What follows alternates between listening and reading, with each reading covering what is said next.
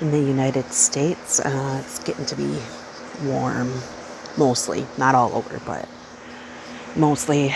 Um, the humidity where I currently am is it's the humidity is really bothering my asthma. So one of the my asthma is one of my chronic illnesses. Um, it doesn't affect my life as much. I mean, it does. I have to have my inhaler on me all the time. However, it doesn't affect my life as much as the other, as pseudotumor cerebri or cyclical vomiting syndrome, like my GI issues. However, today, um, it's actually been at the point where I used my nebulizer. Um, well, actually, my inhaler, and I'm going to use my nebulizer tonight. So the nebulizer usually lasts longer. Um, and that is rough. I don't like it. Um, so, for those of you who may not know what an inhaler is, for me, it is Xopenex. I have a reaction to albuterol that is actually not good. And my provider at the time decided to switch me because I already have anxiety and it was causing panic attacks because my heart would just race. Um, anyways, so like Xopenex is a medication. It happens to be an inhaled type of a steroid type medication that opens up your airways or opens up my airways a little bit and makes it a little easier to breathe. What I mean by a nebulizer is it's a little machine.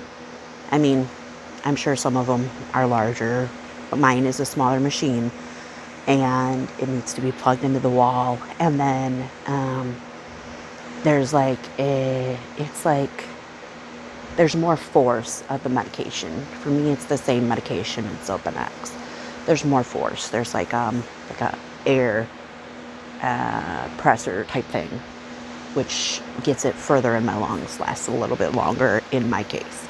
Not for everybody, but in my case, that is one thing that um, the nebulizer does. The reason I'm talking about it is today is a rough day for my asthma. Um, and sadly, that asthma I've been dealing with since I was, I believe I was like 12 years old. 11 or 12 when I think it was 11 um, when I started having issues breathing during gym it was mostly exercise induced um, asthma at that time there was like if I played sports gym running even walking for longer periods of time you know I'd get out of breath um, and at that time, it was just that. However, it progressed into like a full blown type asthma where it is triggered by humidity. It is, it's a little more severe than the exercise induced. It's something I deal with on a daily basis. Um, I also have allergies, which is not good. Found out this year that I'm pretty sure I have a reaction to, ironically enough, Kentucky bluegrass. I didn't think that that's what it was, but I knew there was like newer allergies where I live. And when I came up for a trip, I happened to be around Kentucky bluegrass.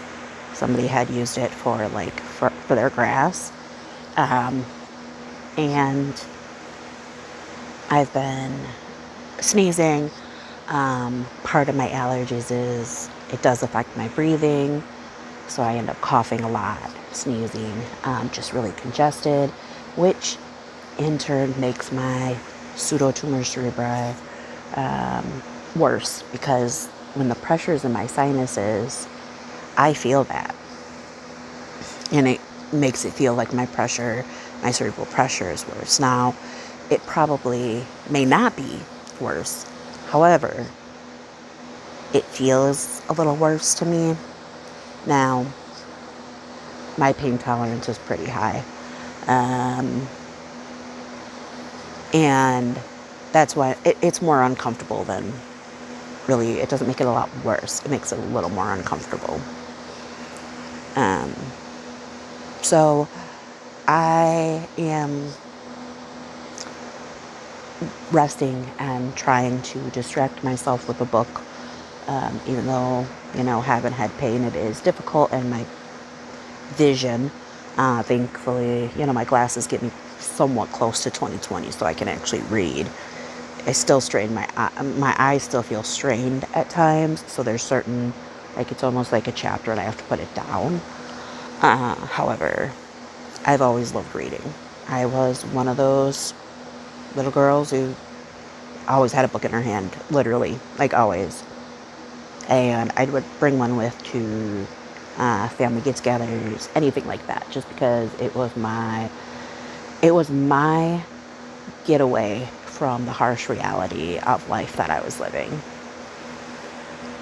which sucks. It sucks that it's awesome that I got to have that little getaway, that I get to have that little getaway, that I can be in pretty much my own,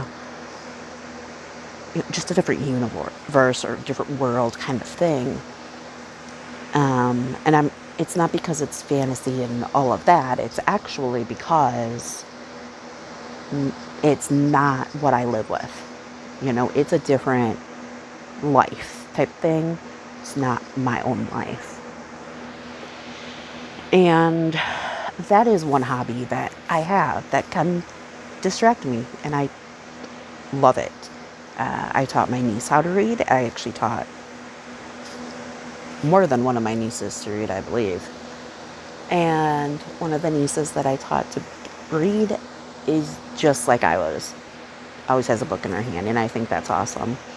I love it because, you know, it's just, I know she's getting that getaway too, and I'm not saying her life is a harsh reality. I'm just saying that, you know, she gets a getaway from whatever, you know. Um, and it's a time passer. It's one of my favorite hobbies, I guess, if you would consider it a hobby. Um, it is. And, you know, riding on the Greyhound, I actually got most of the book um, done. Um, and uh, I, uh, I, I thankfully brought another book with, and then I ordered books. It's kind of funny. Um, However, you know, there's hobbies that even when I have a flare, I can usually kind of go to. I can turn to them. Um, with with it being migraines on top of pseudotumor cerebri, like right now I don't have a migraine. I have a pseudotumor cerebri pain. There is a difference. I can tell the difference.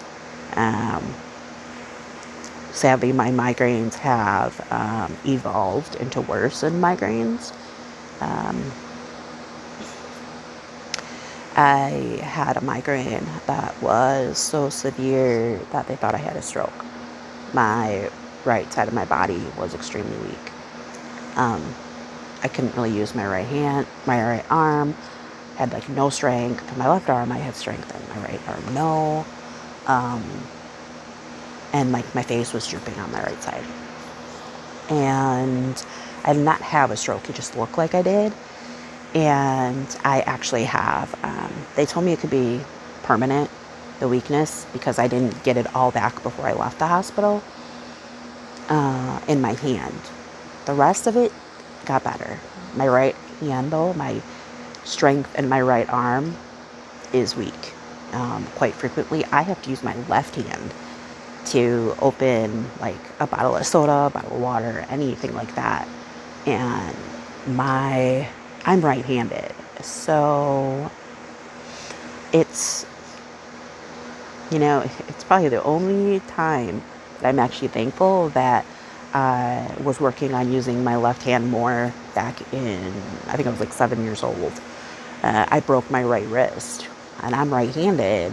So breaking your right wrist, thankfully it was the summer and have to worry about schoolwork. However, um, anything else, if I was writing for anything else, coloring, I had to use my left hand. I could use my right hand, but it was extremely, it was hard. And so, uh, I don't know how many of you have heard of the term ambidextrous, which it pretty much means I can use both my hands. I have pretty even strength in both hands. Now, my left hand does not have as good of penmanship as my right hand. However, I can use both to do certain um, activities, strength, like that kind of thing. Um, which, you know, actually, my grandfather was ambidextrous, so, and sometimes that can kind of be somewhat of a genetic thing, not 100% obviously, but, um, I mean, I don't know what percent is actually kind of genetic. I don't know, but yeah. Um, so, you know, I can be having problems breathing. I can be having severe abdominal pain. I can be having severe head pain. But I try my hardest to distract myself, to try to turn to my hobbies if I'm able to. Um, one of the things that I try to do at home is like clean or organize or something like that. And right now I'm not able to do that um, for reasons. But, you know, hobbies are helpful. Whether you have asthma, whether you have whatever, if you're able to get lost in a book and just get into a different life, you know, um, get into somebody, maybe somebody else's life. I don't know how else to explain it. Um, but just get away from the pain, get away from the difficulty if possible. I mean, it's not going to stop it. I'm not saying it's going to stop it. What I'm saying is maybe um, you won't be as fo- I'm not as focused on them. I guess is what I mean. And sometimes focusing on certain things like that will make them worse or make them seem worse. So that's one of the reasons I try to distract myself. Now, I have other hobbies as well. Um, and right now, it just happens to be reading. My pressure has been pretty bad. However, I'm trying to keep pushing through. Um, you know, to be honest, there's only so much they can do for me. And that's hard to accept it's been hard to accept. I've been dealing with this for 18 years. It's very hard to accept. However, I'm working on it. You know, I've come a long ways from when I was first diagnosed, when I was first dealing with everything. Um, the depression, all of that. I've come a long ways. Now, do I have depressive episodes? Oh, yeah. I get to points where I don't even I have to force myself to shower. Or I've been inpatient within the last year. Uh, so there's, it's still going to happen. You know, it's not going to go away. It's part of my life. So trying to just change the thought process or, you know, distract myself um, sometimes can make time pass at least. Um, so I guess that's mostly what I wanted to talk about today. I will probably try to do another podcast on um, on hobbies or other ways for distracting when chronic illnesses are flaring. Um, I know it's really hard. It's been really, really hard for myself. Um, and I know it's hard for others because just it controls your life, whether you want it to or not. There's certain things you just can't um, control. And so hobbies are helpful as long as they're not like you're pushing yourself to run a marathon or something like that when physically maybe that's not a good option. Um, so you don't have many hobbies, maybe it might be helpful to kind of look into different ways that you could kind of distract yourself, especially if you're just starting to be diagnosed with chronic illnesses. Um, sometimes our hobbies prior to that are more strenuous, I guess, and take more energy. And that's not, with chronic illness, that's not always something that we're able to do. So, you're just starting going through the diagnosis process, um, testing all of that, maybe a good idea would be to try and maybe look at your hobbies and see what you can use to distract yourself. I am not saying it's easy. It's hell on earth. I know that. Believe me, I'm living hell on earth. So hobbies can be helpful.